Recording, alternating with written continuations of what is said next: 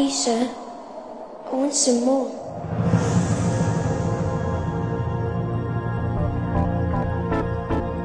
More? What do you mean, more? Just who do you think you are? I'm not really sure. I, I've been living with some issues.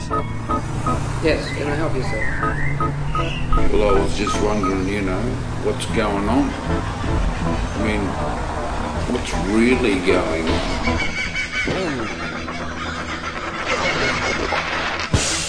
Just who do you think you are? I'm not really sure. I, I've been living with some issues. Just who do you think you are? We're just trying to get to the truth. We're just trying to get to the truth. We're just trying to get to Welcome to the Urban Guru Cafe.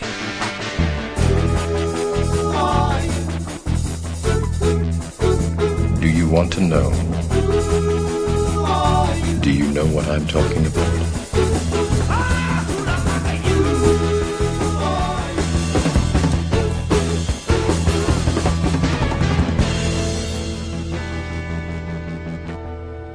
I've been living with some issues.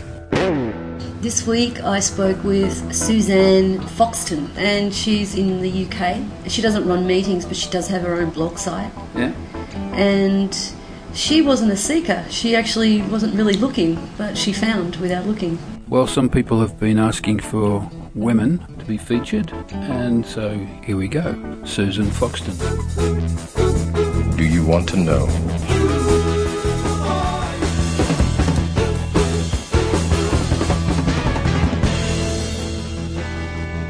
What is your answer when people ask, What should I do? I think that what people should do is just whatever seems to come up. I think that whatever it is that seems to come up is what you should do. I wouldn't possibly give any advice except maybe just to hang in there and try not to let all of the angst of seeking get to you too much. Because really and truly, it, it just doesn't matter. I mean, what everybody is looking for is just right in front of them. It's just whatever is happening right now. And I suppose it's um, getting around that idea that gives people problems. So I suppose the best thing to do is just to relax and whatever seems to come up, whatever seems the next right thing to do, do that. Now most of y'all have seen a gorilla in a cage at the local zoo. He mostly sits around contemplating all the things that he'd prefer to do. You say it doesn't matter what's happening. Can you explain this? You say it doesn't matter, but obviously in the angst, it feels like it matters a great deal. Yes, that's true. I suppose that when I say it doesn't matter, I just mean that whatever seems to be happening both does and does not matter. It can seem to matter a great deal. It can be taken terribly seriously, I suppose. But it doesn't need to be taken terribly seriously. I guess what's changed for me is that all sorts of things happen. You know, all sorts of things seem to happen. I still have a life and a story of my life unfolds. And some pretty, you know, what could be considered bad things have happened and unexpected deaths of friends and things like this and it all seems to be very painful and grief comes up. But i suppose the thing that takes it very seriously and the thing that makes whatever's happening the be all and the end all of my identity i mean that's gone. Pain still happens but know, it, it's just whatever is happening is just the play of life the dance of life however you want to put it and whatever is happening is just what's happening. And even if you're a person and you seem to be very separate and it's affecting you deeply and you feel terrible, that is all right. I mean, even common sense of people who are just sort of not talking about what we're trying to talk about, or just talking about good mental health. I mean, common sense would just say that life is everything. It's up, it's down, it's everything and it changes. Whatever the appearance is, it constantly changes. And if you're very separate and nothing's happening for you and you're not enlightened or whatever we're calling it today, just wait around and it'll change. all of it is sort of equal, I suppose. When I say what it, whatever's happening doesn't matter, it's all the same thing in a different guise.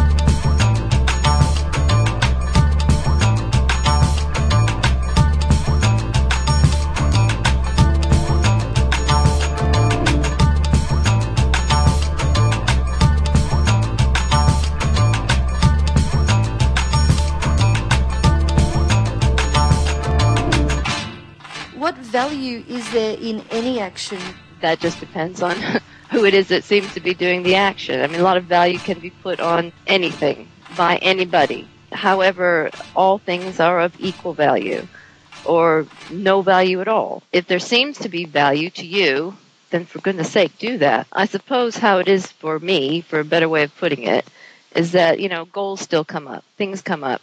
I want to do them. I seem to want to do them. So I do them. And, but rather than, you know, the end result of the goal being something that validates me as a person or whatever, the value is the intrinsic value of whatever the task seems to be. I don't know, for the, the big example in my life right now, or it's a couple of them, is my children, raising my children. I mean, you could say that the goal of raising a child is to raise a happy, healthy child who is, it can weather all the ups and downs of life. And I guess that in and of itself is a goal. If that doesn't happen, then there's really nothing here that's going to say, well, I have failed or I have failed my children. You know, failure might kind of be what came up, but I mean, kind of going back to just common sense, we can never know these things that seem to unfold, what the end result might be. The appearance, life, whatever you want to call it, is so rich and so full and so multifarious and so complicated and we can never know what the end result's going to be. So I guess what I'm trying to say is that the value of doing anything, any goal that comes up, is the intrinsic value of just that task. And it doesn't necessarily need to be that I am now a good person because I'm doing these things, or I'm a bad person because I'm doing these things. It's just the goal itself can be quite joyous if joy is indeed the goal.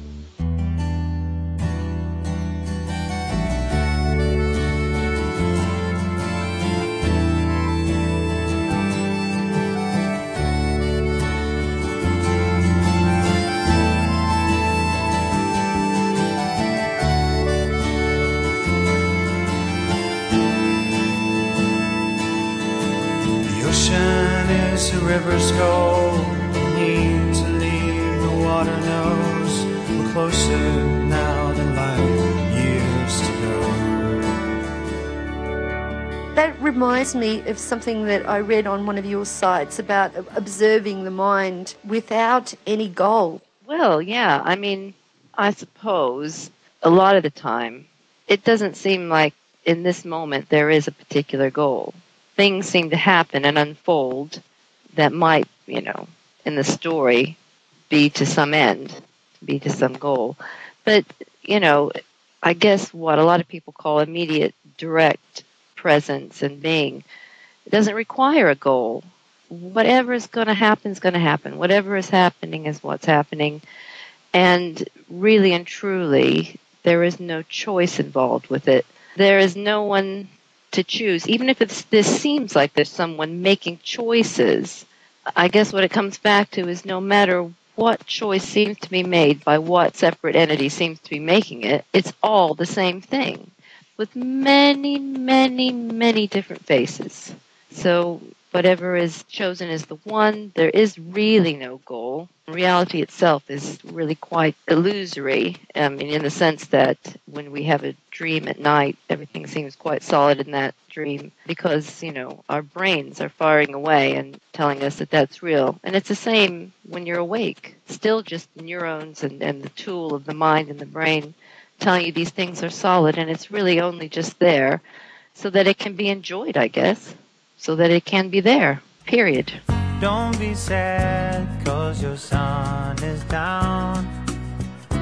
You can rise above it.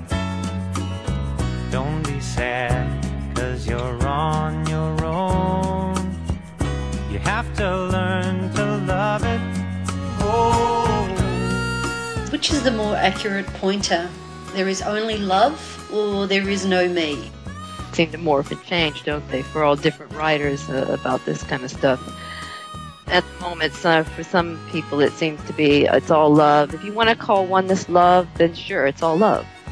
Um, if you want to say there is no one and things are just happening, but not to me, yeah, I mean, it's just uh, if the goal, and I'm not sure it is, mind you, if the goal is for people to awaken or whatever we're calling it today, or to be liberated, or to not be separate, or whatever, um, I mean, I guess in all the multifariousness and all the complicated way that life seems to manifest, different things are going to work for different people at different times. And that's very paradoxical to say, of course, because really, truly, there isn't anything other than this present moment, if you want to call it a moment. But if you're just sort of observing the story of people writing blogs and, and books and things about this, and people reading them, and then maybe sort of seeing this finally, seeing reality quite clearly, different things are going to work for different people, and there's certainly room for it all. Um, absolutely, there is not a right way to do it, and there's not a wrong way to do it. It's just however it comes out is just perfect.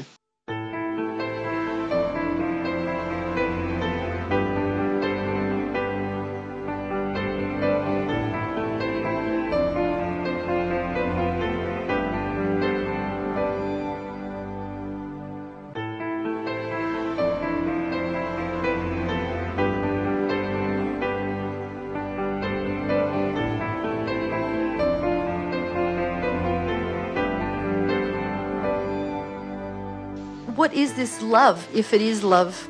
I mean, this is the thing we're all trying to express, isn't it? It can't really be expressed. Oneness is probably the label that I'm most comfortable with. It's just everything. It's everything just exactly as it is. You can call it life. You can call it reality. That's what love is. Just everything. Absolutely everything. And it's very difficult for the judgmental, dualistic mind to grasp that Hitler is oneness and love and, you know, bad things that we call bad and, and pedophiles preying on children are oneness and love. And, but it, I guess it's just that um, in each individual life, there's great good and great bad, some more extreme than others. But I guess it's just that there's balance there's terrible things and there's absolutely wonderful things, and it's always completely in balance. So, what we're calling love, if you want to call it that, is just everything reality, what seems to exist, and that's it. You are listening to the Urban Guru Cafe. Wish I was a Kellogg's cornflake floating in my boat, taking movies, relaxed in a while, living in style, talking to a racing occasionally plays LA.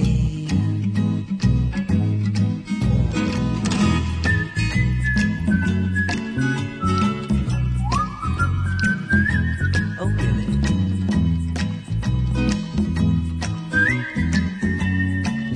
you say we are being lived, there is no us, and in that lies the greatest freedom.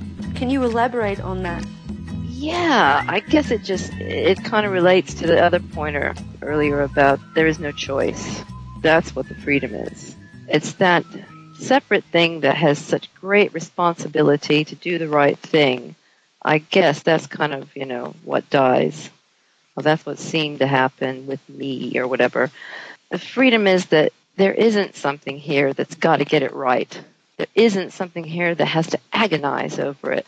Now that can still happen. I mean, that can come up. Gosh, I mean, it still comes up for me, I guess, but it doesn't really stick around too long. The freedom of choicelessness is just huge. It's massive. I mean, I see so many people, just friends, just people I come into contact with, and they're just beside themselves, trying to get life right and when I guess it's seen that there is no choice, whatever happens is just what happens, And even the appearance of choice is just oneness in another guise.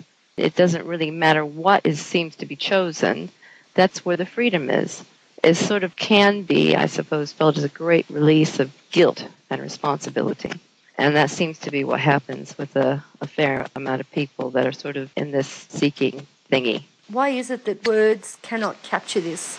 Well, they have to use more words to answer. um, I guess because words are always concepts. Concepts are tools of a dualistic mind, and they kind of contain things. They put things in boxes. They try to make them neat and tidy, and they're sort of but merely a part of everything. Even everything doesn't encapsulate it. It is completely boundless reality, or whatever you want to call it, oneness. It cannot really be captured. Now, mind you, there's nothing wrong with trying to capture it. I mean, Lord knows I do it on a daily basis near enough, and so do many, many people. Those are the tools that we seem to have, these concepts and words. And it's great fun to play around with them and to try and try and get it just right and to try to be as clear as possible and to point as clear as possible. But I suppose, I mean, that there's just no explaining it. It's just that words and concepts are maybe the mind can organize it by thinking of it as merely a small part of all that is. I mean, you don't have to experience reality and have a thought about it or label it. Uh, usually that's what happens. But just you can just be somewhere and smell and see and taste and have emotions and thoughts and maybe not necessarily even thoughts, but the kind of you get a taste and a flavor of everything, which is not bounded just by words and concepts in that.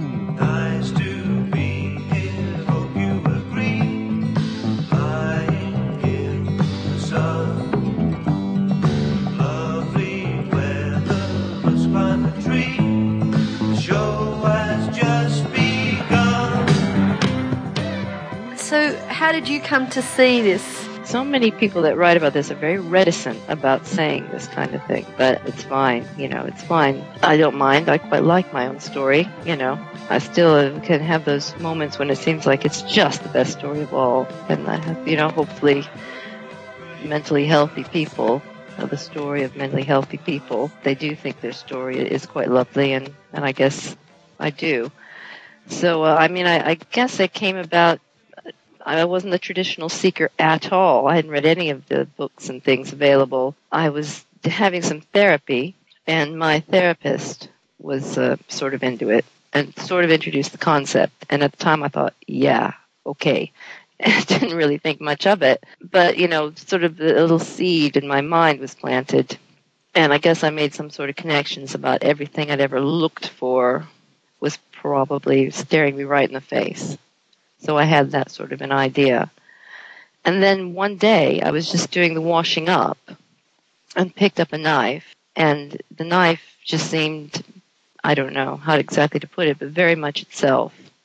And everything seemed to be very much itself, and, and that's not a very clear or accurate way of putting it, I guess. Um, the knife seemed very knife-ish, and so did all the suds and the bubbles and the sink, and and it just sort of I kind of saw that it, was a miracle any of it existed at all, something like that, and that nothing really exists, but we can sort of see something. See, I- it's very difficult to describe, but but I just sort of um, just saw, just picking up this knife, that what I had been looking for had been right in front of me the whole time, and that's it really. Um, I didn't really do my, very much traditional seeking at all, a tiny bit maybe. And um, actually, I thought I was going nuts. I really thought I was going mad. I had that sort of when that washing up moment happened. It was it was lovely. It was you know it was quite. Um, I was sort of on the the ground going whoa whoa, and uh, then I really I mean because I was seeing things slightly differently, and my perception was a little bit altered. I kind of thought I was going nuts. I mean, I would have like a, a moment where it really felt like I was uh, coming up out of the top of my head and seeing things from a slightly different angle that weren't from my eyes and, and just weird stuff like that. And it sort of subsided. And I sort of did some searching on the internet and I found Kevin Sobottka's Course on Consciousness. And at the end of that, Tony Parsons was cited as a reference. And so I went to see him, and then the, the words he was using kind of fit to whatever it is that had happened to me. So those kind of were the words I used, kind of borrowed, stolen from Tony Parsons, and uh, but they've kind of morphed into something else now. So that's kind of how it happened to me. I, I wasn't traditionally seeking, and then I thought I was maybe going crazy after whatever it is happened, uh, but then I just sort of came to understand. My mind got sort of settled with it when I found sort of the words that seemed to make sense with it. And I guess the real end of the whole thing and, and what has changed is that whatever it is that's happening, it, it it's just not the be all and end all. It, it doesn't have, you know, it's not taken so seriously anymore. I mean, serious actions and responses happen, but it's just, you know, whatever it is that's happening, it seems quite full and whole and complete and doesn't need to be something other than it is.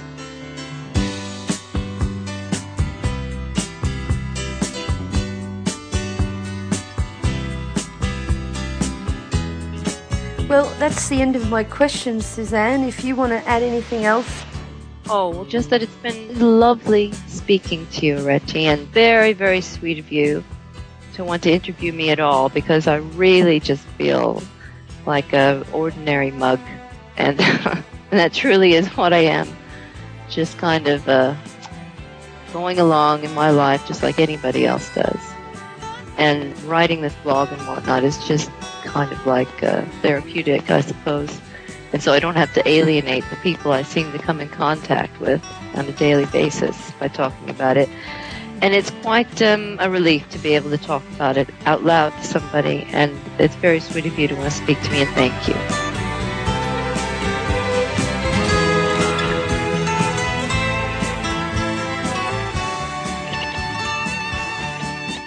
You have been listening to the Urban Guru Cafe.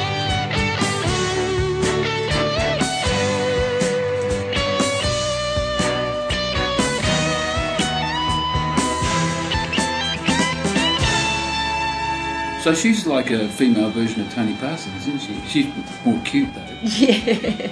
Yeah. yeah. I don't know, I kind of find Tony Parsons a little cuter. Yeah? Really? Yeah. You have a preference there? Okay. Well, you said she was cuter than Tony Parsons. Well, she is.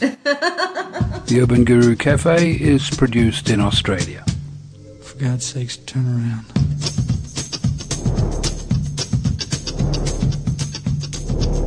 strong? Um, yeah, strong is good.